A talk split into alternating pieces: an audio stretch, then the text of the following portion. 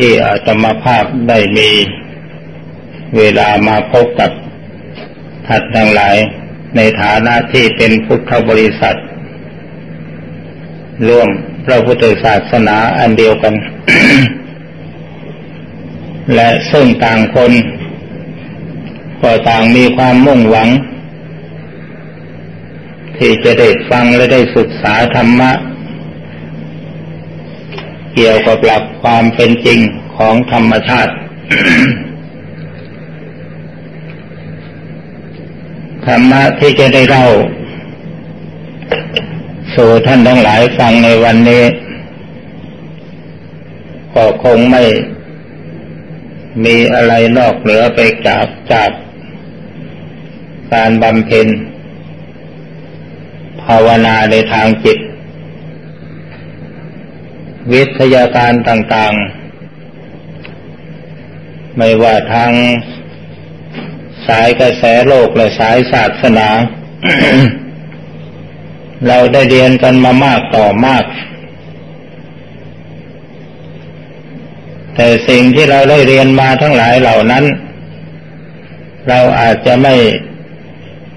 มีความสำคัญมั่นหมายว่าสิ่งนั้นคือธรรมะแต่แท้ที่จริงสิ่งเหล่านั้นก็เป็นธรรมะทั้งนั้นแหละกายกับใจของเราก็เป็นธรรมะ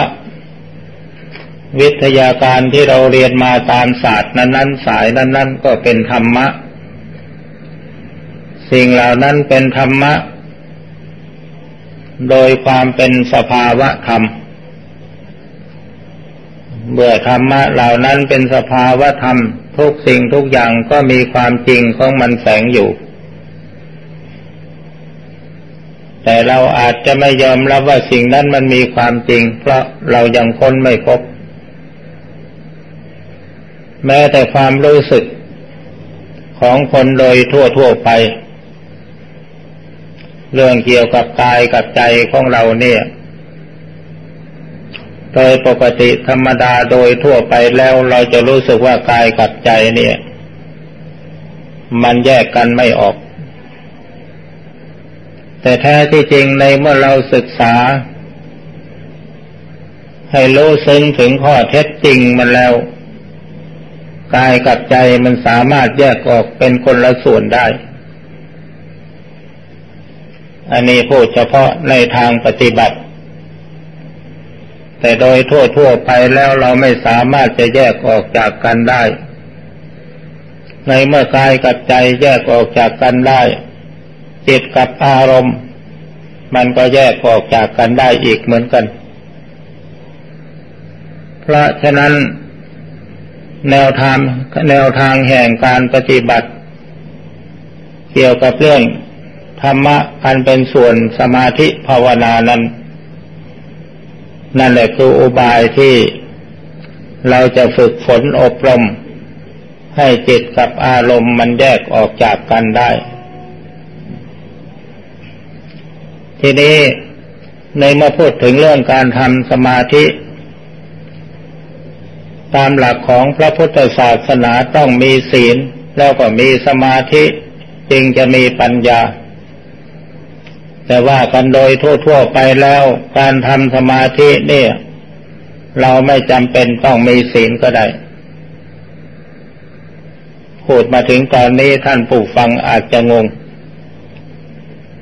เพราะในลัทธิที่เขาปฏิบัติสมาธิกันบางอย่างเช่นสมาธิเกี่ยวกับเรื่องไสยศาสตร์วิชาไสยศาสตร์บางอย่างที่เราเคยได้ยินได้ฟังบางอย่างก็มีประสิทธิภาพที่สามารถทำให้ผู้คนมีอันเป็นไปต่างๆเช่นทำให้เกิดวิกลจริตทำให้หลงไหลและบางทีถึงอาจสามารถทำให้ผู้ถูกกระทำนั้นถึงแก่ชีวิตก็ได้เช่นหลวงพ่อเคยศึกษาและเคยอ่านตำรับตำรามาวิชาไสยศาสตร์บางอย่างเขาสามารถเจริญทำสมาธิแล้วปล่อยตะปูไปเข้าท้องคนก็ได้ อันนี้ก็อาศัยอำนาจสมาธิบางทีหนังแผ่นเบลอเสกคาถาทำสมาธิขึ้นมาแล้วก็ทอดให้มันเหลือเล็กเพียงแค่หัวไม้ขีดไฟแล้วก็ดีดเข้าท้องไปทำให้เกิดเจ็บป่วยถึงตายไปก็ทำได้อันนั้นนี่ยังมีหลักฐานปรากฏอยู่แต่ว่าท่านผู้ฟังอย่าเข้าใจว่าหลวงพ่อทำได้เป็นแต่เพียงว่าค้นคว้าตำรับตำราแล้วก็เที่ยวหาดูคนที่เขาทำกันก็ปรากฏว่าเขาทำได้จริงอันนี้ก็อาศัยอำนาจสมาธิอีกเหมือนกันเพราะฉะนั้นสมาธิโดยทั่วๆไปเนี่ยเราทำสมาธิเราอาจจะไม่ต้องมีศีลห้าศีลแปดศีลสิบศีล227ตามหลักของพระพุทธศาสนาก็ได้อย่างศาสนาอื่นเขาก็ไม่มีศีลแต่เขามีสัจคือการทำจริงศาสนาพราหมณ์ก็ไม่มีศีลห้าศีลแปดแต่เขาทำตามลัทธิแบบอย่างของเขาเขาก็มีสมาธิแล้วก็มีอิทธิฤทธิ์ได้เหมือนกันในปัจจุบันนี้ในอินเดียก็ยังมีพวกลัทธิบำเพ็ญสมาธิโดยไม่ได้ปฏิญญาณตนเป็นผู้มีศีลเช่นพวกชีเปลือยทั้งหลายเขาก็ยังบำเพ็ญสมาธิของเขาอยู่หรือผู้ไม่นิยมลัทธิเปลือยก็ไปเป็นโยคีนั่งสมาธิอยู่บนป่าบนเขาพอเสร็จแล้วถึงหน้าแล้งก็ลงมาแข่งอิทธิฤทธิ์กันซึ่งพระไทยเราก็มีท่านผู้หนึ่งไปเที่ยวแข่งอิทธิฤทธิ์กับเขาเหมือนกันท่านผู้นั้นเขาให้นามว่าท่านฤาษีประเสริฐเป็นคนชาวจังหวัดสุรินทร์ไปอยู่ที่อินเดียถึง20 ปีแล้วก็รู้สึกว่าไปเรียนลัทธิของพวกพราหมณ์มีอิทธิฤทธิ์เขาลุยไฟท่านก็ลุยได้เขาเดินบนตะปูท่านก็เดินได้นอนบนขวากบนหนามท่านก็นอนได้ไปเปลื้องผ้านั่งตากหิมะอยู่บนภูเขาหิมาลัยท่านก็ทำได้เหมือนอย่างเขาจึงยอมยกให้ว่าฤาษีไทยนี่ก็เก่งเหมือนกันกับฤาษีอินเดียอันนี้เรื่องเหล่านี้ก็อาศัยสมาธิเหมือนกันแต่สมาธิที่ปราศจากศีลเป็นเครื่องควบคุมนั้นสมาธิอันนั้นไม่เป็นไปเพื่อตรัสรู้มรรคผลนิพพานไม่เป็นไปเพื่อความรู้ยิ่งเห็นจริงไม่เป็นไปเพื่อความหลุดพ้นไม่เป็นไปเพื่อความหมดกิเลสสมาธินอกหลักพุทธศาสนายิ่งทำได้มากเท่าไหร่ก็ยิ่งอวดกล้าอวดเก่งมีทิฏฐิมานะกิเลสยิ่งตัวใหญ่ตัวโตขึ้นมาถ้าหากว่าท่านเคยได้อ่านประวัติของพระอาจารย์มั่นซึ่งท่านอาจารย์มั่นได้ออกบำเพ็ญกรรมฐานในตอนต้นๆท่านก็ได้ศึกษาตามลัทธิกรรมฐานโบราณในการศึกษาตามลัทธิกรรมฐานโบราณนั้นท่านทำตามรูปแบบของหลักวิชาการนั้นๆเรียกว่าเรียนธรรมซึ่งสุดแท้แต่ครูบาอาจารย์ท่านจะประสิทธิ์ประสาทสั่งสอนอย่างไรวิธีการก็มีการขึ้นครูกรรมฐานแล้วก็ไปภาวนาเป็นขั้นตอนในเมื่อทำจิตสงบลงไปได้แล้วก็รู้สึกว่าทำอะไรก็ได้เช่นจะทำเครื่องรางของครั้งก็ครั้งอยากจะรู้จิตรู้ใจของคนอื่นก็รู้อยากจะรู้เหตุการณ์ล่วงหน้าว่าจะเป็นอย่างไรก็รู้แต่เมื่อมาสังเกตดูแล้วยิ่งรู้ยิ่งเก่งตัวกิเลสทิฏฐิมานะความทะนงตัวมันก็ยิ่งมากขึ้นทุกทีถือว่าไม่เป็นไปเพื่อความหมดกิเลส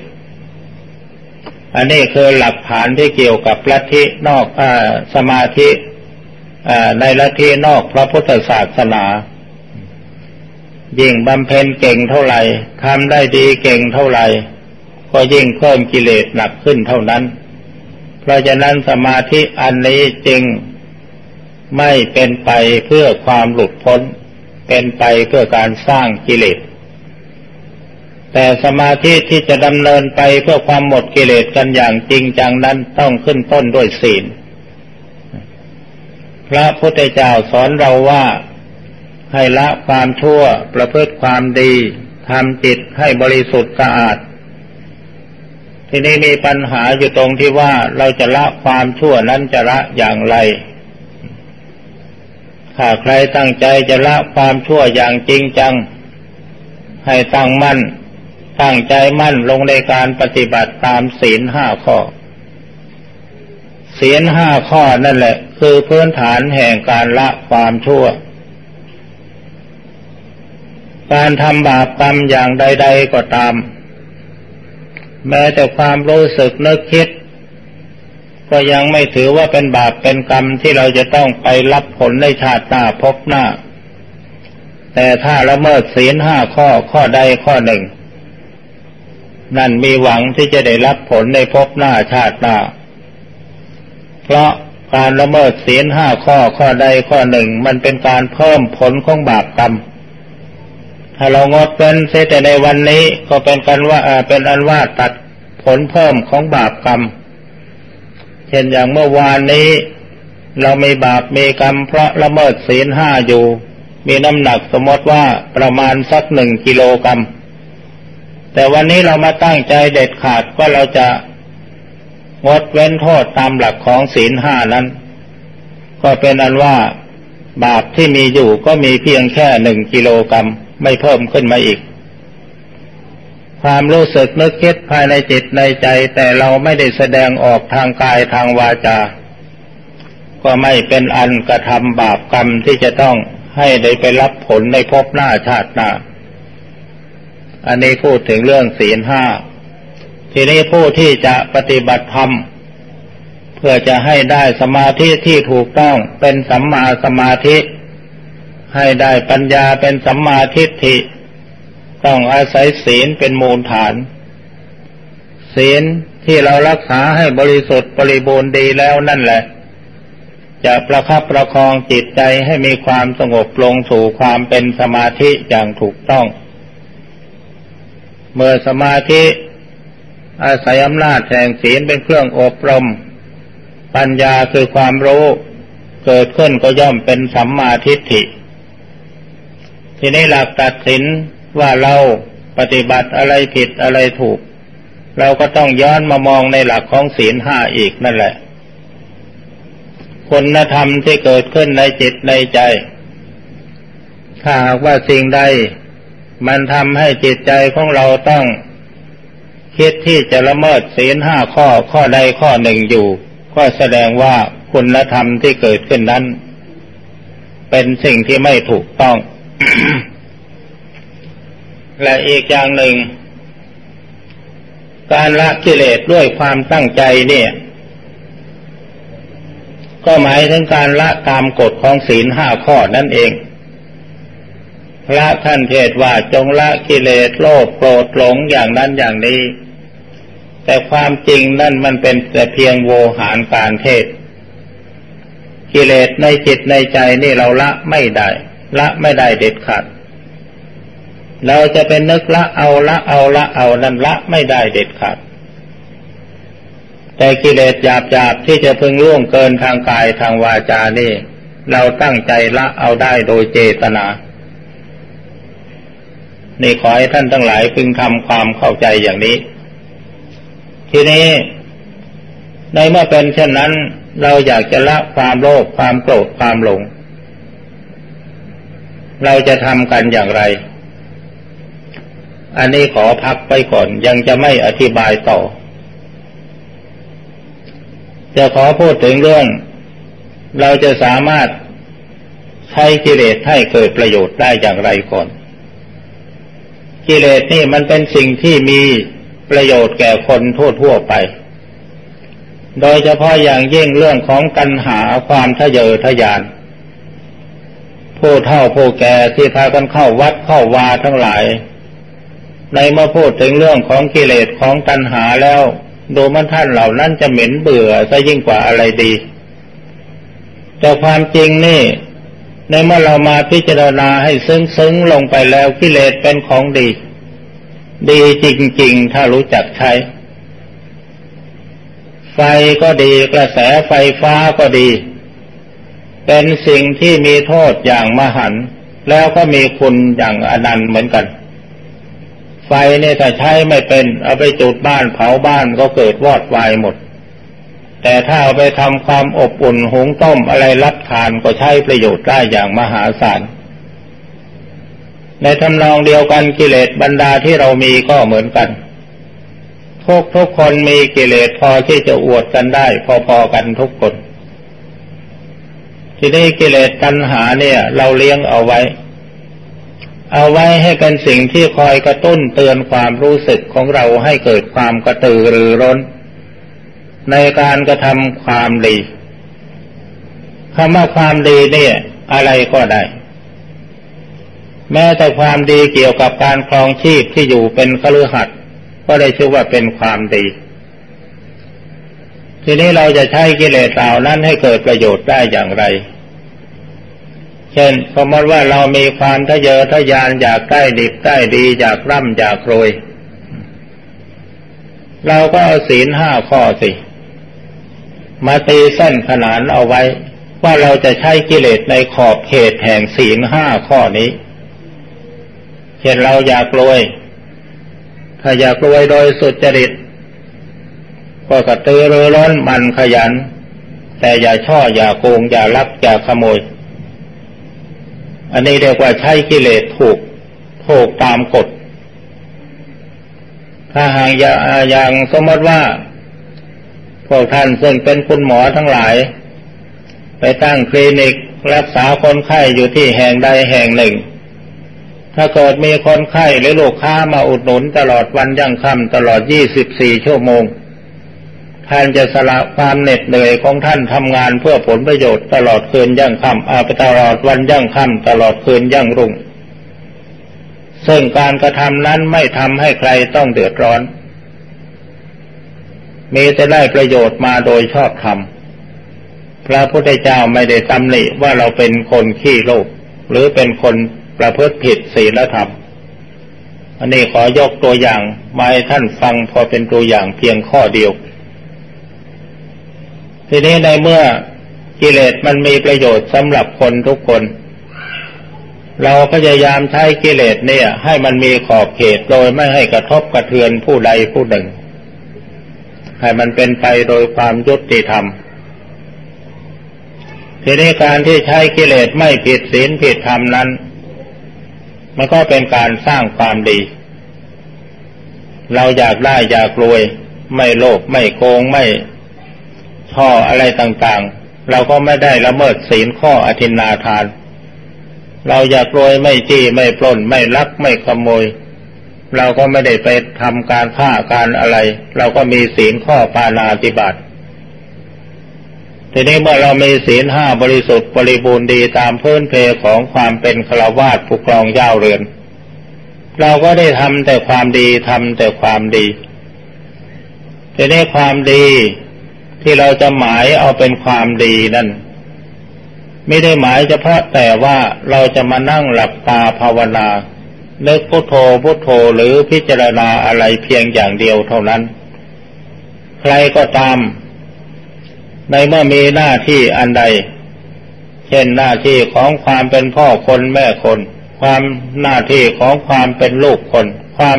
หน้าที่ของความเป็นเจ้าคนนายคนแล้วหน้าที่ของความเป็นผู้ใต้บังคับบัญชาเราต่างคนต่างปฏิบัติตามหน้าที่ของเราโดยถูกต้องอย่างตรงไปตรงมาโดยอาศัยระเบียบการทำงานนั้นๆเป็นแนวทางปฏิบัติก็ได้ชื่อว่าเรากระทำความดีความดีอันนี้แหละมันจะทำให้สังคมของเราสงบและโดยเฉพาะศีลห้าข้อนี้เป็นหลักธรรมประกันความปลอดภัยของสังคม พระพุทธเจ้ายอมรับว่าเป็นคำสอนของพระพุทธองค์แล้วก็รับเอามาเป็นข้อปฏิบัติสำหรับพุทธบริษัททั้งหลายในขั้นต้นนี้ไม่อยากจะให้ใครๆไปทำความเข้าใจถึงขนาดที่ว่าห้ามฆ่าสัตว์ทุกประเภทเอาไว้ก่อนให้ทำความเข้าใจง่ายๆว่าศีลห้าข้อเนี่ยโดยเฉพาะอย่างยิ่งข้อปาณาติบาตพระพุทธเจ้ามุ่งที่จะห้ามไม่ให้มนุษย์ฆ่ากันเบียดเบียนกันข่มเหงรังแกกันทำความเข้าใจไว้เพียงแค่นี้ก่อนทีนี้เราก็พยายามทำจิตทำใจให้งดเว้นตามกฎนั้นๆอย่างจริงจังลงไปเมื่อมนุษย์เว้นจากการฆ่าการเบียดเบียนการข่มเหงรังแกกันได้โดยเด็ดขาดโดยวิสัยสัญชาตญาณของมนุษย์ย่อมเป็นผู้มีจิตใจสูงเมื่อเว้นจากการฆ่าเบียดเบียนมนุษย์ได้โดยเด็ดขาดอิทธิพลของความเมตตาก็ย่อมแผ่คลุมไปถึงสัตว์เดรัจฉานได้ในที่สุดสัตว์เดรัจฉานก็ฆ่าไม่ได้นี่คือหลักความจริงที่พูดเช่นนี้ก็เพราะเพื่อจะแก้ข้อข้องใจบางท่านอาจจะมีความหนักใจโดยเฉพาะอย่างยิ่งพวกคุณหมอทั้งหลายเนี่ยทำสงครามกับโรคภัยไข้เจ็บอยู่ทุกวันโรคบางอย่างมันก็มีตนมีตัวเช่นโรคพยาธิเป็นต้นประเดี๋ยวบางท่านสั่งจ่ายยาขับพยาธิออกไปประเดี๋ยวโอ้ยทำปาณาติบาตตายแล้วตกนรกนี่ปัญหาเหล่านี้พวกท่านทั้งหลายย่อมหนักใจแล้วก็มีคนไปถามอาตมาภาพอยู่บ่อยๆในเมื่อเป็นเช่นนั้นถ้าว่าท่านข้องใจท่านจะทำใจของท่านอย่างไรอาตมาจะยกตัวอย่างเช่นอย่างสมมติว่าพระเป็นโรคพยาธิลำไส้แล้วก็ไปขอยาคุณหมอมาแล้วพระว่าฉันจะฉันยานี่เพื่อฆ่าพยาธิในลำไส้ถ้าพระตั้งใจอย่างนี้พระเป็นอบัติปาจิตตีเพราะการฆ่าสัตว์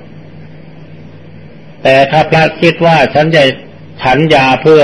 บำบัดโรคภัยไข้เจ็บโดยไม่มุ่งถึงสิ่งที่มีชีวิตแต่มีตนมีตัวพระก็พ้นจากอาบัติในทำนองเดียวกันท่านทั้งหลายอาจจะฉีดยาปั๊บลงไปสักเข็มหนึ่งถ้าท่านคิดว่าจะให้สัตว์ในตัวของคนไข้นี่มันตายท่านก็ทำปาณาติบาตแต่ถ้าท่านคิดว่าฉีดยาหรือให้ยาเพื่อบำบัดโรคภัยไข้เจ็บแก่คนไข้ท่านก็ไม่เป็นบาปเพราะการฆ่าสัตว์อันนี้มันขึ้นอยู่กับเจตนา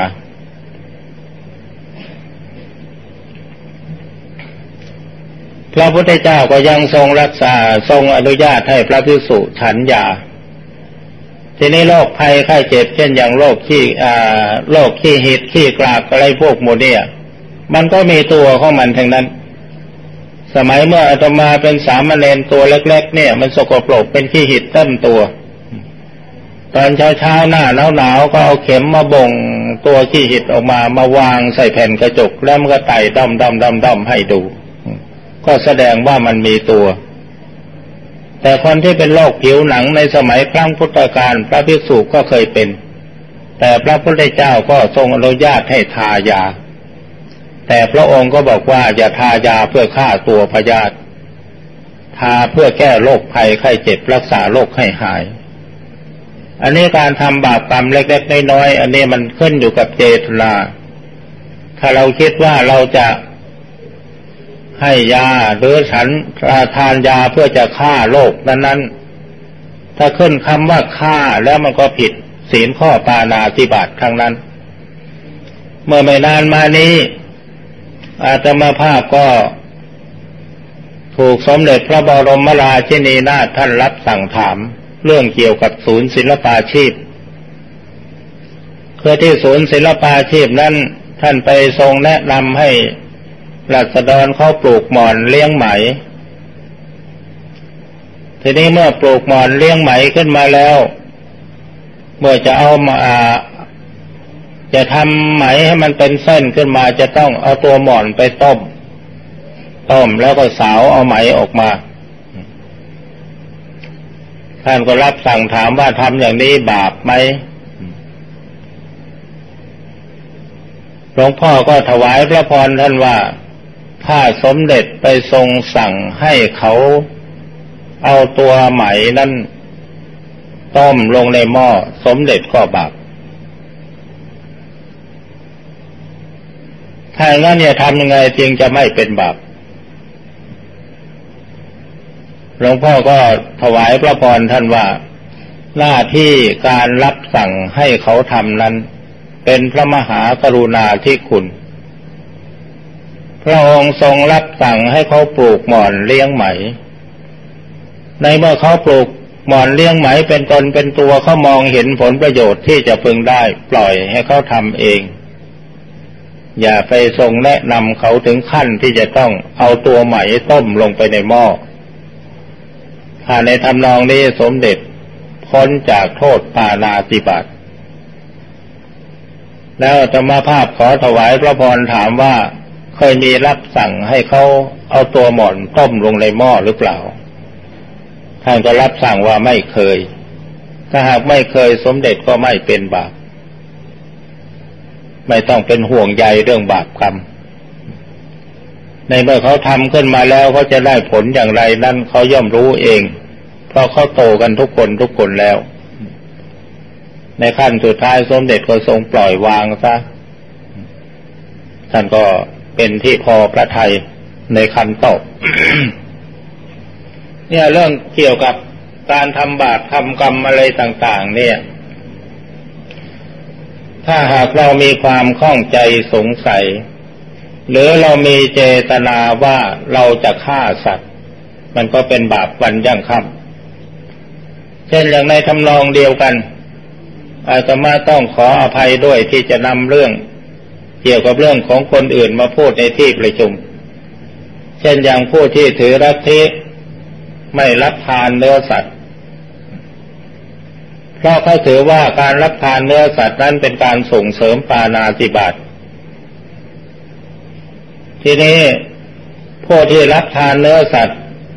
แต่ไม่มีความสงสัยแคลงใจใดๆถือว่าเป็นของที่มีอยู่ประจำโลกแล้วพ่อแม่ปู่ย่าตายายเคยพารับทานอย่างไรฉันก็รับทานไปอย่างนั้นเพราะเราไม่ได้จะไปจับสัตว์เหล่านั้นมาฆ่าด้วยมือของเราเองเราเอาของสำเร็จรูปแล้วมารับทานถ้าเราทำใจอย่างนี้เราก็ไม่เป็นบาปแต่ถ้าหากว่าทั้งที่เราไม่ได้ลงมือฆ่าเองไม่ได้ลงมือเชือดเองแต่เราไปนึกสงสัยว่าการรับทานเนื้อสัตว์นี่มันเป็นการส่งเสริมปาณาติบาตถ้าท่านไปข้องใจอยู่อย่างนี้แล้วรับทานลงไปท่านเป็นบาปเพราะฉะนั้นในเรื่องนี้ใครๆอย่าไปสงสัยการปฏิบัติการงดเว้นจากการรับทานเนื้อสัตว์นั้นเป็นข้อปฏิบัติดีปฏิบัติชอบใครจะปฏิบัติก็ปฏิบัติได้ไม่เสียหายแล้วก็ไม่เป็นความผิดเป็นความดีแต่ขออย่างเดียวว่าอย่าเอาข้อปฏิบัติอันนั้นไปเที่ยวข่มขู่คนอื่นในเมื่อเราก็เว้นจากการรับทานเนื้อสัตว์แล้วไปกล่าวคนอื่นว่าเขาทั้งหลายที่ยังรับทานเนื้อสัตว์อยู่นั้นเป็นเสือเป็นสัตว์อะไรทำนองนี้มันเป็นคำหยาบพลุสวาจามันเป็นฉายาแห่งมุสาวาทถ้าใครทำดีแล้วก็ตั้งใจทำดีไปจะเอาความดีไปเที่ยวข่มคนอื่นอย่าในทำนองที่ว่ายกตนข่มท่านแล้วมันเป็นบาปกรรมเอาละอาตมาพูด เรื่องเบ็ดเสร็จมาพอสมควรแล้วตอนนี้วกเข้าหาประเด็นกันทันทีในสมัยปัจจุบันนี้ทุกท่านก็มุ่งตรงต่อการทำสมาธิภาวนาสำหรับหลักการทำสมาธิภาวนาในวันนี้จะนำประวัติการสอนกรรมฐานของพระอาจารย์เสามาเล่าสู่ท่านฟังท่านอาจารย์เสาสอนกรรมฐานเริ่มต้นด้วยการให้ภาวนาพุทโธทีนี้การภาวนาพุทโธนี่ถ้าเราจะทำเป็นพิธีรีตองเป็นพิธีหน่อยเราจะเข้าไปสู่ห้องพระที่เราเคยสักการะบูชาไหว้พระสวดมนต์แผ่เมตตา พอเสร็จแล้วก็นั่งขัดสมาธิตามแบบที่พระพุทธรูปนั่งปางสมาธิแล้วก็ตั้งกายให้ตรงดำรงสติให้มั่นนึกในใจว่าพุทโธธัมโมสังโฆถึง3ครั้งแล้วก็ทำความในใจว่าพระพุทธเจ้าก็อยู่ที่จิตพระธรรมก็อยู่ที่จิตพระสงฆ์ก็อยู่ที่จิตเพราะพระพุทธเจ้าเป็นคุณธรรมคือความรู้สึกสำนึกผิดชอบชั่วดีพระธรรมก็คือการทรงไว้ซึ่งความดีพระสงฆ์ก็คือสติสังวรระวังจิตให้อยู่กับคำบริกรรมภาวนาว่าพุทโธนั่นเองเพราะฉะนั้นพระพุทธเจ้าพระธรรมพระสงฆ์จึงอยู่ที่จิตของคนทุกคนในเมื่อผู้ภาวนาพุทโธพุทโธพุทโธพุทโธเมื่อจิตสงบลงไปแล้วจิตจะมีประกายสว่างนิ่งแล้วก็มีความสงบเด่นประกอบพร้อมด้วยความมีสติสัมปชัญญะในตอนนี้คำภาวนาพุทโธหายไปปีติและความสุขย่อมเกิดขึ้นเมื่อปีติและสุขเกิดขึ้นจิตก็ไม่ดิ้นรนกระวนกระวายมุ่งต่อความสงบเรื่อยไปนิวรณ์ห้าคือกามฉันทะพยาบาททินมิทธะอุทธัจจะกุกุจจะวิกิจฉิฏฐาหายไปหมดแล้วจิตมีแต่ความสุขแล้วก็พร้อมด้วยองค์คือวิตกวิจารปีติสุขเอกัคคตาคือความเป็นหนึ่งของจิตอยู่พร้อมท่านเรียกว่าสมาธิขั้นนี้อยู่ในขั้นปฐมฌานในขั้นต่อไปถ้าหากว่าจิตหยุดบริกรรมภาวนาหยุดตั้งใจจดจ้องต่อบริกรรมภาวนานั้นวิตกวิจารหายไปเหลือแต่ปีติและสุขเอกัคคตาในขั้นนี้จิตสมาธิอยู่ในฌานขั้นที่สองขั้นต่อไปจิตปล่อยวางปีติยังเหลือแต่สุขเอกัคคตาคือความเป็นหนึ่งของจิตได้แก่สมาธินั่นเองจิตขั้นนี้อยู่ในฌานขั้นที่สามเรียกว่าตติยฌานขั้นต่อไปจิตปล่อยวางสุขยังเหลือแต่เอกัคคตาคือความเป็นหนึ่งของจิตกับความเป็นกลางของจิตเรียกว่าอุเบกขาจิตอยู่ในขั้นนี้เรียกว่าจิตอยู่ในขั้นฌานจตุตถฌานฌานขั้นที่สี่การทำสมาธิในเบื้องต้นนี้ให้กำหนดวิตกวิจารปีติสุขเอกัคคตาไปตามลำดับเมื่อจิตไปถึงฌานขั้นที่สี่เพื่อจะจตุตถฌานแล้วจะมีลักษณะจิตนิ่งสว่างร่างกายหายไปหมดลมหายใจไม่มีทุกสิ่งทุกอย่างในโลกนี้มีแต่จิตของเราดวงเดียวเท่านั้นนิ่งสว่างสวัยเป็นตัวของตัวอยู่อย่างเด่นชัดไม่ได้อาศัยสิ่งใดทั้งสิ้นจิตเป็นจิตเรียกว่าจิตอยู่ในจิตสมาธิขั้นนี้เป็นอัปปนาสมาธิถ้าเป็นฌานก็เรียกว่าอัปปนาฌานหรือจตุตถฌานเป็นสมาธิในขั้นต้นสมาธิตั้งแต่ฌานขั้นที่หนึ่งถึงขั้นที่สี่ตามที่กล่าวมาแล้วนั้นเป็นสมาธิสาธารณะทั่วไปของทุกลัทธิศาสนาที่มีการทำสมาธิและที่การบำเพ็ญฌานนี้มีมาก่อนพุทธกาลแม้แต่ในตอนต้นๆพระพุทธเจ้าเสด็จออกบรรพชาแสวงหาธรรมะเป็นเครื่องตรัสรู้พระองค์ก็ได้ศึกษาปฏิบัติตามหลักของฌานในสำนักของดาบททั้งสองซึ่งมีปรากฏอยู่ในตำราพุทธประวัติศึกษาจนกระทั่งจบหลักสูตรของดาบททั้งสองแล้วพระองค์เห็นว่าแนวทางของท่านดาบทนั้นไม่เป็นทางที่จะตรัสรู้เป็นพระสัมมาสัมพุทธเจ้าได้เพราะสมาธิอยู่ในขั้นฌานนั้นเราจะรู้สึกว่าหมดกิเลสเฉพาะอยู่ในสมาธิแต่เมื่อออกจากสมาธิมาแล้วอาการของกิเลสยังมีปรากฏอยู่พระพุทธเจ้าท่านมารู้ทันในตรงนี้พ ท่านสามารถทำจิตให้ไปถึงสมาบัติขั้นที่8คือเนวสัญญานาสัญญายตนะตามหลักสูตรของพราหมณ์ในเมื่อจิตอยู่ในขั้นนั้นจิตมันก็ว่างโปร่งสว่างไม่มีอะไรปรากฏแม้แต่สัญญาอารมณ์ก็ปรากฏอยู่เพียงนิดหน่อยเท่านั้นรู้สึกว่าจิตเบาสบายแต่เสร็จแล้วเมื่อออกมาจากฌานขั้นนั้นมาสู่ภาวะความเป็นธรรมดาอย่างที่เรานั่งคุยกันอยู่เดี๋ยวนี้สภาพจิตในเมื่อประสบอารมณ์ทางตาหูจมูกลิ้นกายใจมันก็ยังมีความยินดียินร้ายพอใจไม่พอใจพระองค์จึงรู้ว่าอ้าวนี่มันยังมีอาการของกิเลสปรากฏอยู่การบรรลุฌานตามหลักสูตรของศาสนาพราหมณ์จึงไม่ใช่ทางตรัสรู้เป็นพระพุทธเจ้าเพราะมันสูงเป็นสมาธิระดับสูงจนเกินไปสมาธิชั้นเนวสัญญานาสัญญายตนะมันเป็นสมาธิที่อยู่เหนือโลกถ้าจะขีดเส้นตายลงไปก็อยู่ในระดับพรหมโลกไม่ใช่มนุษย์โลกไปแล้วทีนี้พรหมโลกชั้นนี้มันเป็นพรหมที่ไม่มีตัวไม่มีตนมันไม่แต่ความว่างในเมื่อไม่มีความว่างจิตมันไม่มีเครื่องรู้จิตปราศจากเครื่องรู้สติสัมปชัญญะมันไม่มีเพราะฉะนั้นพระพุทธเจ้าท่านจึงว่าไม่ใช่ทางเสียแล้วแล้วจึงย้อนหวนกลับมาที่กายพระองค์หวนกลับมาที่กายอย่างไร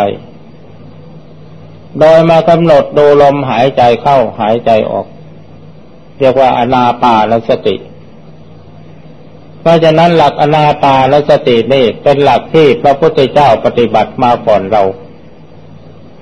และก็ได้สำเร็จเป็นพระพุทธเจ้าเพราะการเจริญอนาปานสติกรรมฐานการเจริญอนาปานสติกรรมฐานเนี่ยมีผลหลายอย่างในขั้นต้น 1. สามารถทำจิตให้สงบลงไปสู่ขั้นสมถกรรมฐานได้ประการที่2เมื่อผู้ภาวนามีจิตตามกระแสลมรู้เข้าไปข้างในสามารถมองเห็นอสุภกรรมฐานภายในตัวของเราเองได้ประการที่3ลมหายใจเป็นเครื่องหมายแห่งความเป็นและความตายในเมื่อเราสูดลมเข้าไปลมไม่ออกเราก็ตายในเมื่อลมออกมาแล้วลมไม่เข้าอีกเราก็ตายเราจึงได้มรณานุสติกรรมฐานพร้อมกันไปด้วยทีนี้ถ้าหากว่าจิตสามารถรู้ความตายในขณะนั้นก็สามารถที่จะได้ธาตุกรรมฐานเกิดขึ้นมาด้วยเพราะถ้าจิตมองเห็นว่าร่างกายของตัวเองตายแล้วร่างกายมันจะแสดงอาการขึ้นอืดเน่าเปื่อยผุพังไปตามขั้นตอนของมันในที่สุดก็สลายตัวลงไปเป็นดินน้ำลมไฟไม่มีอะไรเหลืออยู่แล้วครั้งสุดท้ายจะเหลือแต่สภาพจิตที่ว่างสว่างโปร่งอยู่เพียงดวงเดียวเท่านั้นท้ายที่สุดแม้แต่โลกที่เราอาศัยอยู่นี่มันจะหายไปหมดในความรู้สึกโลกแผ่นดินก็ไม่มีโลกหมูสัตว์ก็ไม่มีต้นไม้ภูเขาเหล่ากาไม่มีทั้งนั้นในโลกนี้มีแต่จิตของเราดวงเดียวเท่านั้นซึ่งมันปล่อยวางอารมณ์ทั้งปวงแล้วนี่ในทางปฏิบัติเมื่อท่านฟังมาอย่างนี้แล้วท่านก็พอจะรู้ได้แล้วว่ากายกับจิตนี่มันแยกออกจากกันได้กายกับจิตกับอารมณ์สามารถที่จะแยกออกจากกันได้เพราะฉะนั้นภูมิจิตของผู้ปฏิบัติสามารถที่จะเป็นไปได้ถึงขั้นนี้จะต้องเริ่มต้นด้วยการบริกรรมภาวนาพุทโธแต่การบริกรรมภาวนาพุทโธนี่จิตไม่ถึงอัปปนาสมาธิพอภาวนาพุทโธพุทโธพุทโธลงไปสักหน่อยหนึ่งพอจิตสงบว่างลงไปแล้วคำว่าพุทโธหายไปในขั้นต่อไปผู้ปฏิบัติจะทำอย่างไรให้น้อมจิตไปดูลมหายใจกำหนดอารมณ์หายใจเป็นเครื่องรู้ของจิตเป็นเครื่องระลึกของสติตามลมหายใจเข้าไปเรื่อยๆในขณะที่ดูลมหายใจอยู่นั้นลมหายใจจะมีการเปลี่ยนแปลงไปอย่างไรก็ตามให้ทำสติตัวเดียวอย่าทำความเอะใจให้เกิดขึ้นลมหายใจก็ดีอาการเปลี่ยนแปลงของลมหายใจก็ดีหรือบางทีลมหายใจมีอาการคล้ายๆกับว่ามันจะหายขาดไปก็ดี อาการเหล่านั้นเป็นแต่เพียงเครื่องรู้ของจิตเป็นเครื่องระลึกของสติเป็นอารมณ์ที่สร้างสติให้เกิดเป็นมหาสติตามหลักของมหาสติปัฏฐานกายานุปัสสนาสติปัฏฐานสติตามรู้กายเริ่มต้นด้วยการตามรู้ลมหายใจเข้าออกคือกายานุปัสสนาสติปัฏฐานลมหายใจเข้าออกนี้จะเป็นสื่อนำจิตให้สงบเข้าไปอยู่ในส่วนกลางของกายในเมื่อจิตเข้าไปสงบอยู่ในส่วนกลางของกายแล้วลักษณะของจิตสงบจะต้องนิ่งแล้วก็มีแสงสว่างปรากฏอยู่ในความรู้สึกความสว่างอันนั้นสามารถมองทะลุออกมาข้างนอกกายบางทีมองเห็นกายของตัวเองเป็นแก้วโปร่งไปหมดเพ่งไปที่ผมเห็นผมเป็นแก้วเพ่งไปที่หนังเห็นหนังเป็นแก้วเพ่งไปที่กระดูกเห็นกระดูกเป็นแก้วไปหมดทำไมจึงเป็นอย่างนั้นเพราะอิทธิพลของจิตที่มีความใสสะอาดสว่างในขณะนั้นเป็นจิตที่บริสุทธิ์จิตที่บริสุทธิ์ไปสัมผัสสิ่งใดขึ้นมาย่อมเป็นของที่บริสุทธิ์สะอาดเช่นเดียวกันกับดวงจิตที่มีความบริสุทธิ์อันนี้คืออิทธิพลของจิตที่มีสมาธิมีสติปัญญาบ้างพอสมควรเพราะฉะนั้นในทางปฏิบัตินั้นในเมื่อท่านบริกรรมภาวนาทำจิตให้สงบพอที่จะน้อมไปสู่อะไรได้โดยเฉพาะอย่างยิ่งพวกคุณหมอทั้งหลายเนี่ยอาตมาใกล้ที่จะขอแนะนำให้เพ่งดูอาการ32แม้ไม่เป็นไปตามลำดับดังที่หลักสูตรธรรมะที่ท่านวางไว้ก็ตามสมมติว่าท่านอาจจะเคยผ่าศพวิจัยศพในส่วนใดส่วนหนึ่งแล้วก็ยกเอาสิ่งนั้นมาเป็นอารมณ์ของกรรมฐานทำจิตนึกตามที่ท่านศึกษาท่านผ่าท่านจับท่านดูเพ่งจ้องลงไปให้มันชัดเจนลงไปด้วยสัญญาที่จำเอาไว้นั้นเพ่งบ่อยๆพิจารณาเนืองๆคิดกลับไปกลับมาอยู่อย่างนั้นเราเคยทำอะไรมาก็นึกพิจารณากลับไปกลับมาอยู่อย่างนั้นแล้วจะเป็นอุบายทำจิตให้สงบนิ่งลงเป็นสมาธิในเมื่อจิตสงบนิ่งลงเป็นสมาธิแล้วสิ่งที่ท่านนึกคิดนั้นจะกลายเป็นภาพนิมิตปรากฏในความรู้สึกในจิตของท่านอย่างแจ่มชัดถ้าหากว่าท่านสามารถทำได้ดังที่กล่าวมาแล้วสมาธิของท่านจะกลายเป็นจะทำให้จิตของท่านเกิดมีพลัง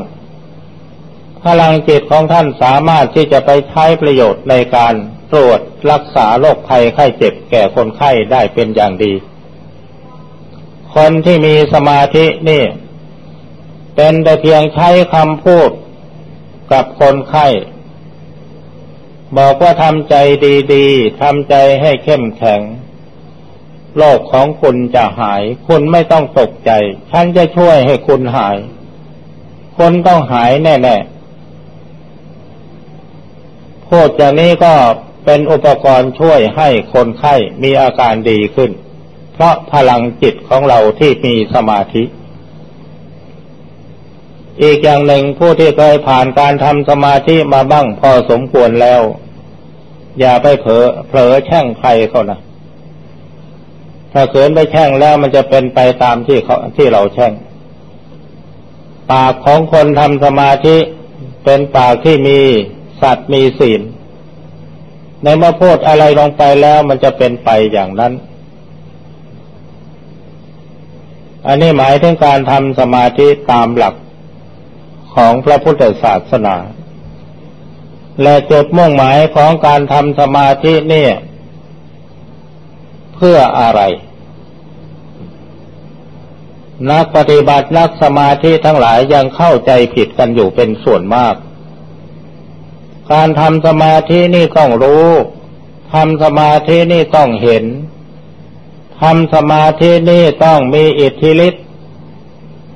เข้าใจกันไปซะอย่างนี้ทีนี้เมื่อเราไปสำคัญมั่นหมายที่จะเอาต้องมีเครื่องจะต้องมีความรู้ต้องมีนิมิตต้องเห็นโน่นเห็นนี่ต้องมีอิทธิฤทธิ์ ถ้าเผื่อว่าเราทำไม่ได้อย่างที่ว่านั้นเราก็เกิดท้อแท้แต่ความจริงสิ่งเหล่านั้นไม่ใช่สิ่งที่เราจะต้องถือว่าเป็นผลงานซึ่งเกิดจากการปฏิบัติของเราสิ่งเหล่านั้นเป็นแต่เพียงเครื่องรู้ของจิตเป็นเครื่องระลึกของสติเป็นอารมณ์เพื่อฝึกฝนอบรมจิตให้มีสติจนกลายเป็นมหาสติไม่ใช่สิ่งที่เราจะยึดเอาเป็นที่พึ่งแต่สิ่งที่เราจะพึงยึดเอาเป็นที่พึ่งนั้นคือตัวสติที่เด่นชัดขึ้นสติที่เด่นชัดขึ้นนี้มันกลายเป็นสติพละเป็นสติมีกำลังในตอนต้นๆกำลังของสติมันแผ่ซ่านไปอยู่ทั่วกายหรือแผ่ซ่านไปในอารมณ์ต่างๆแต่เมื่อสติรวมพลังเข้าเป็นหนึ่งมันก็กลายเป็นสตินทรีย์เป็นสตินทรีย์คือความเป็นใหญ่ในธรรมทั้งปวงเป็นใหญ่สามารถที่จะประคับประคองจิตให้อยู่ในสภาพที่มีความสงบประคับประคองจิตให้ดำเนินไปสู่ความรู้แจ้งเห็นจริงในสภาวะธรรมตามความเป็นจริงนี่เราต้องการความมีสติเท่านั้นในเมื่อสติตัวนี้เราอบรมให้แก่กล้าขึ้นจนสามารถรู้เท่าทันเหตุการณ์ต่างๆแม้แต่อารมณ์ภายในจิตความนึกคิดอะไรเกิดขึ้นสักแต่ว่าสัมผัสรู้ไม่มีการยึดถือในสิ่งนั้นๆรู้แล้วก็ปล่อยวางไปอันนี้แสดงว่าสติของเรามีกำลังขึ้นแล้วก็เป็นใหญ่ในสภาวะธรรมทั้งปวงในเมื่อเรามีสตินทรีย์เป็นใหญ่อยู่ภายในจิตของเราจิตของเราก็สามารถปฏิวัติตัวไปสู่ภูมิรู้ภูมิธรรมได้ตั้งแต่ขั้นต่ำขั้นกลางขั้นละเอียดในที่สุดก็สำเร็จมรรคผลนิพพานตามที่เราต้องการเพราะฉะนั้นขอย้ำอีกทีหนึ่งว่าการพิจารณาอะไรก็ดีการบริกรรมภาวนาก็ดีสิ่งที่เราต้องการเป็นผลงานของเรานั้นคือสติตัวเดียวเท่านั้นทำสติให้เป็นใหญ่โดยเด็ดขาดในจิตในใจในกายของเราเมื่อสติเป็นใหญ่โดยเด็ดขาดแล้วทุกสิ่งทุกอย่างเรียบร้อยไม่วุ่นวายสิ่งที่เป็นใหญ่ในโลกนี้ไม่มีอะไรจะยิ่งใหญ่ไปกว่าความมีสติสัมปชัญญะสมบูรณ์หรือมีสติเป็นใหญ่ในกายของเรานี่มีอะไรบ้างที่เป็นใหญ่โดยธรรมชาติซึ่งเรามีอยู่แล้วตาหูจมูกเล่นกายใจท่านเรียกว่าอินทรีย์ที่เรียกว่าอินทรีย์ก็เพราะเขามีความเป็นใหญ่ในหน้าที่ของเขาเองโดยไม่มีใครจะสามารถก้าวก่ายหน้าที่ของเขาได้ตามีหน้าที่ดูก็ดูอย่างเดียวจะอุตริไปฟังช่วยหูไม่ได้หูมีหน้าที่ฟังก็มีฟังอย่างเดียวจะอุตริไปช่วยดูกับตาก็ไม่ได้เพราะฉะนั้นอันนี้คือความเป็นใหญ่ในกายของเราตาดูหูฟังจมูกดมกลิ่นลิ้นลิ้มรสกายสัมผัสใจนึกคิดและเก็บอารมณ์สิ่งอื่นจะไปก้าวก่ายหน้าที่กันไม่ได้นี่คือความเป็นใหญ่ทีนี้เมื่อเราฝึกฝนอบรมสติตัวนี้ให้เป็นสตินทรีย์ให้เป็นใหญ่ในกายในจิตของเราแล้วสติก็กลายเป็นความเป็นใหญ่ภายในจิตของเราสติวินโยเรามีสติเป็นผู้นำสติจะปฏิวัติจิตไปสู่ภูมิจิตภูมิธรรมตามขั้นตอนเท่าที่ความสามารถของสติจะบันดาลให้เป็นไปได้อีกอย่างหนึ่งเมื่อท่านทั้งหลายได้ภาวนาหรือพิจารณาธรรมไปถึงขั้นนามธรรมเพื่อจิตสงบนิ่งสว่างแล้วมีแต่สิ่งรู้อันเป็นนามธรรมวัตถุตัวตนไม่ปรากฏในเมื่อนานๆเข้าสภาพจิตนั้นจะอ่อนกำลังลงในเมื่อเป็นเช่นนั้นท่านควรจะย้อนหันมาพิจารณากายเริ่มต้นจะดูลมหายใจหรือพิจารณากายคตาสติหรือพิจารณาตามแผนที่ท่านเคยวิจัยร่างกายของมนุษย์มาแล้ว อาตมาว่าการเจริญอสุภกรรมฐานก็ดีธาตุกรรมฐานก็ดีหรือการพิจารณาสรีระร่างกายอาการ32กายคตาสตินี่ก็ดีพวกคุณหมอทั้งหลายนี่ง่ายเพราะมีสัญญาเดิมอยู่แล้วอย่างพวกอาตมาเป็นพระเป็นสงฆ์ไม่เคยผ่าเคยตัดศพมาไปนั่งเลิกหลับตาแทบเป็นแทบตายกว่าจะเกิดนิมิตขึ้นมาให้รู้แจ้งเห็นจริงท่านทั้งหลายมีอุปกรณ์อยู่แล้วทีนี้อีกอย่างหนึ่งการทำสมาธิภาวนานี่ให้เชื่อตัวเองอย่าไปเชื่อคนอื่นเราภาวนาอะไรพิจารณาอะไรสามารถทำจิตให้สงบสามารถทำจิตให้รู้ได้เราก็ยึดเอาอันนั้นเป็นหลักของเราถ้าสมมติว่าท่านต้องการอยากจะรู้อะไรสักอย่างหนึ่งถ้ามีปัญหาเกิดขึ้นในใจถ้าท่านเคยทำสมาธิมาแล้วให้ตั้งใจอธิษฐานจิตถามตัวเองเอาไว้ว่านี่คืออะไรแล้วก็พยายามทำสมาธิให้จิตว่างพอจิตว่างลงไปแล้วคำตอบมันจะผุดขึ้นมาสมาธิจะเกิดขึ้นได้ต่อเมื่อเราหมดความตั้งใจวิปัสสนาจะเกิดขึ้นได้ต่อเราหมดความคิดความตั้งใจคือความว่างของจิตสมาธิก็เกิดการหมดความคิดก็คือความว่างของจิตวิปัสสนาคือปัญญาก็เกิดสำหรับการกล่าวธรรมะเป็นเครื่องประดับความโลภของบรรดาท่านทั้งหลายวันนี้ก็เห็นว่าพอสมควรแก่กาลเวลาในท้ายที่สุดนี้ด้วยอำนาจแห่งคุณพระศรีรัตนตรัยและสิ่งศักดิ์สิทธิ์และคุณธรรมจงดลบันดาลให้ทุกท่านประสบผลสำเร็จที่ตนพึงปรารถนาโดยทั่วกันคือสติที่เป็นใหญ่อินทรีย์แปลว่าความเป็นใหญ่เฉพาะตัวถ้าพูดถึงบุคคลก็คือผู้มีอำนาจเฉพาะตัว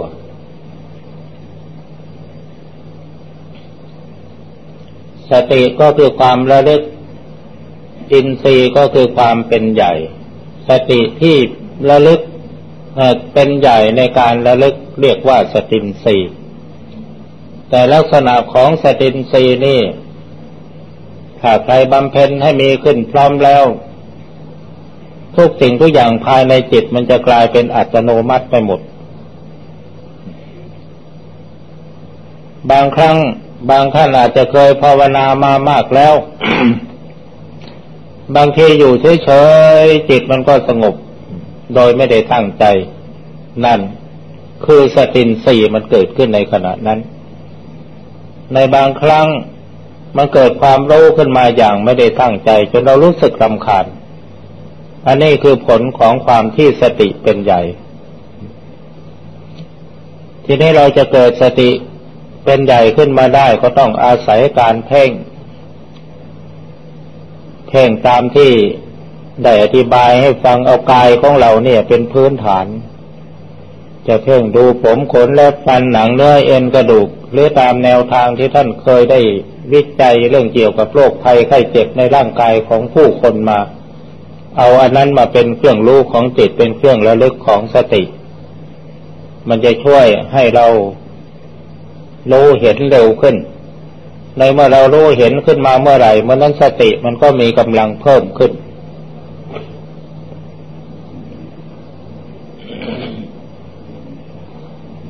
อันนี้แล้วแต่พลังจิตของเราถ้าเรามีพลังจิตสามารถที่จะบังคับจิตใจของคนอื่นได้มันก็เป็นไปได้ดีแต่จะด้วยประการใดก็ดีผู้ที่มีสมาธิแล้วคำพูดมันศักดิ์สิทธิ์สามารถที่จะโน้มน้าวจิตใจของคนอื่นได้ ถ้าสมมติว่าใครก็ตามถ้าเกิดโกรธใครสักคนหนึ่งอย่าไปแช่งเขาให้ทำสมาธิให้แผ่เมตตาให้เขามากๆในเมื่อเราแผ่เมตตาให้เขามากๆมันจะเกิดผลขึ้นมาสองอย่างอย่างหนึ่งเขามาดีกับเราอย่างที่สองถ้าเขาไม่ยอมดีเขาก็พังไปเองเราไม่ต้องแช่ง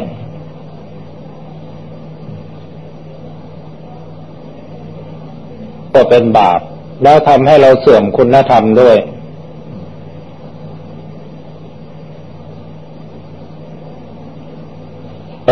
ในเมื่อจิตสงบลงไปในตอนต้นนี่จิตจะไปนิ่งเฉยอยู่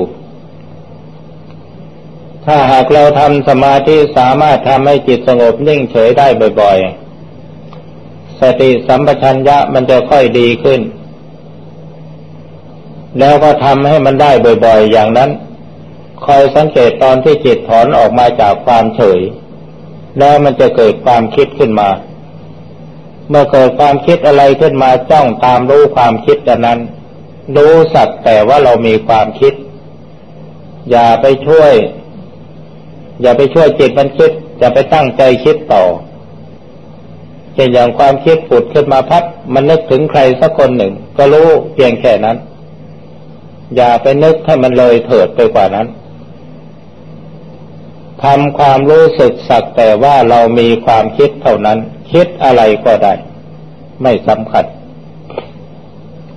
แล้วสติปัญญามันจะค่อยดีขึ้นการกำหนดตามรู้ความคิดอันนี้แหละในเมื่อเรารู้ทันความคิดแล้วมันจะกลายเป็นภูมิวิปัสสนาเพราะความคิดก็เป็นสภาวะธรรมเป็นเครื่องรู้ของจิตเป็นเครื่องระลึกของสติเป็นเครื่องหมายแห่งความไม่เที่ยงเป็นทุกข์เป็นอนัตตา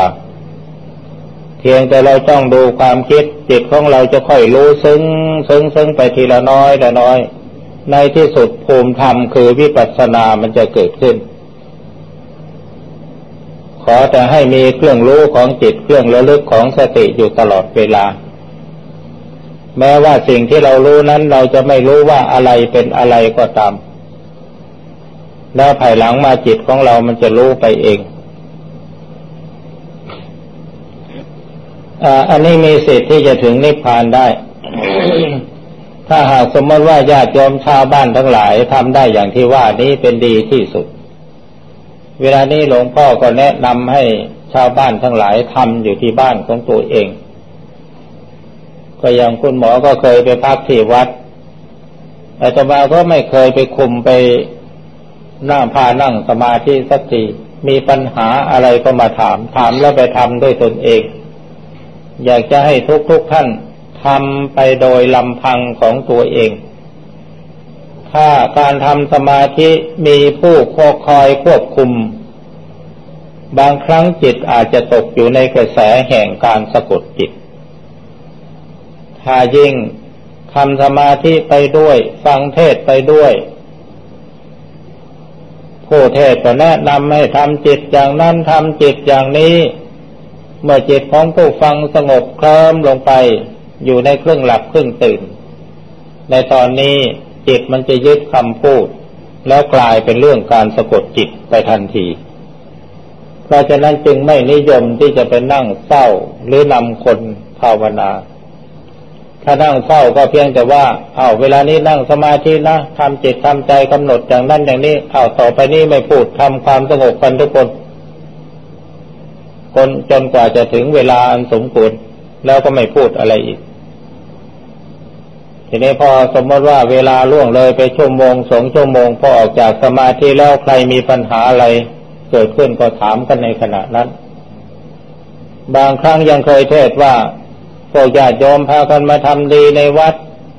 ความดีมันก็หลั่งไหลเข้าวัดหมดถ้าหากความดีอันนี้มันจะทำให้รวยได้วัดก็รวยแต่ผู้เดียวญาติโยมก็พากันจนหมดเพราะมาสร้างความดีให้วัดเพราะฉะนั้นการทำสมาธิภาวนาหรือสวดมนต์อยู่ในบ้านน่ะดีที่สุดเทศคฤหัสถ์ไม่เป็นอุปสรรคต่อการบรรลุมรรคผลนิพพานผู้ที่ไม่เคยบวชสำเร็จพระโสดาเช่นนางวิโสสาขาอนาถบิณฑิกะก็ยังครองเรือนอยู่พระเจ้าสุทโธทนะฟังเทศก็ยังทรงเป็นคฤหัสถ์อยู่สำเร็จพระอรหันต์พระพาหิยะก็ยังแต่งเทศเป็นนักบวชนอกศาสนาอยู่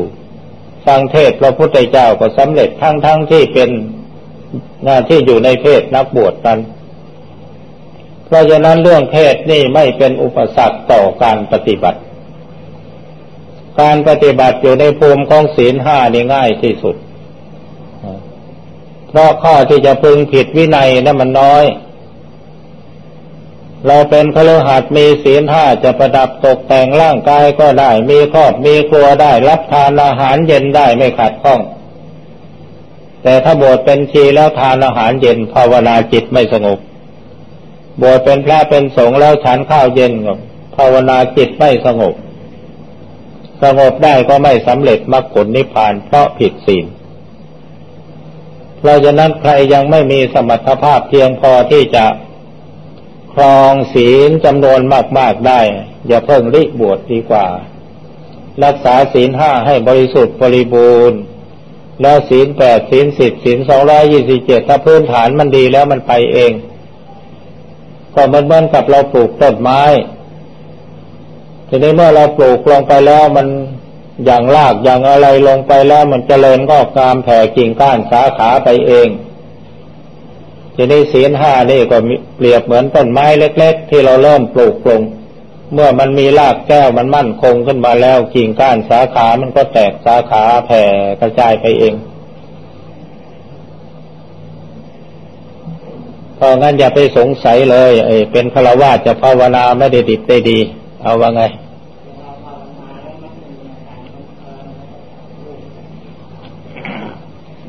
ภาวนาแล้วมีอาการเคลิ้มเคลิ้มอาการเคลิ้มเคลิ้มคืออาการนอนหลับจิตมันจะหลับเหมือนกับการจะนอนหลับอย่างธรรมดาธรรมดาแต่โดยธรรมชาติของจิตที่จะเป็นสมาธิที่ก้าวลงไปในระยะแรกนั้นคือการนอนหลับอย่างธรรมดา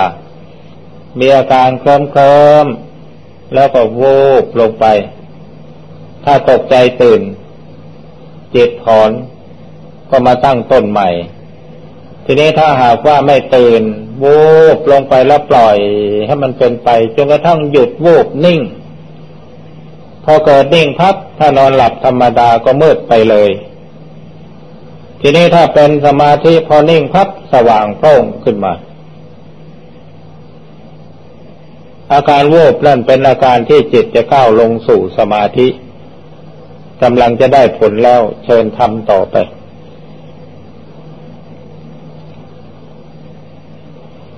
เกี่ยวกับเรื่องการปลูกหม่อนเลี้ยงไหมถ้าหากสมมติว่าเราเลี้ยงเองทำเองไม่มีใครเขาทำให้คือหมายความว่าเลี้ยงเป็นตนเป็นตัวขึ้นมาแล้วเอาหม่อนเอาไหมไปต้มเอง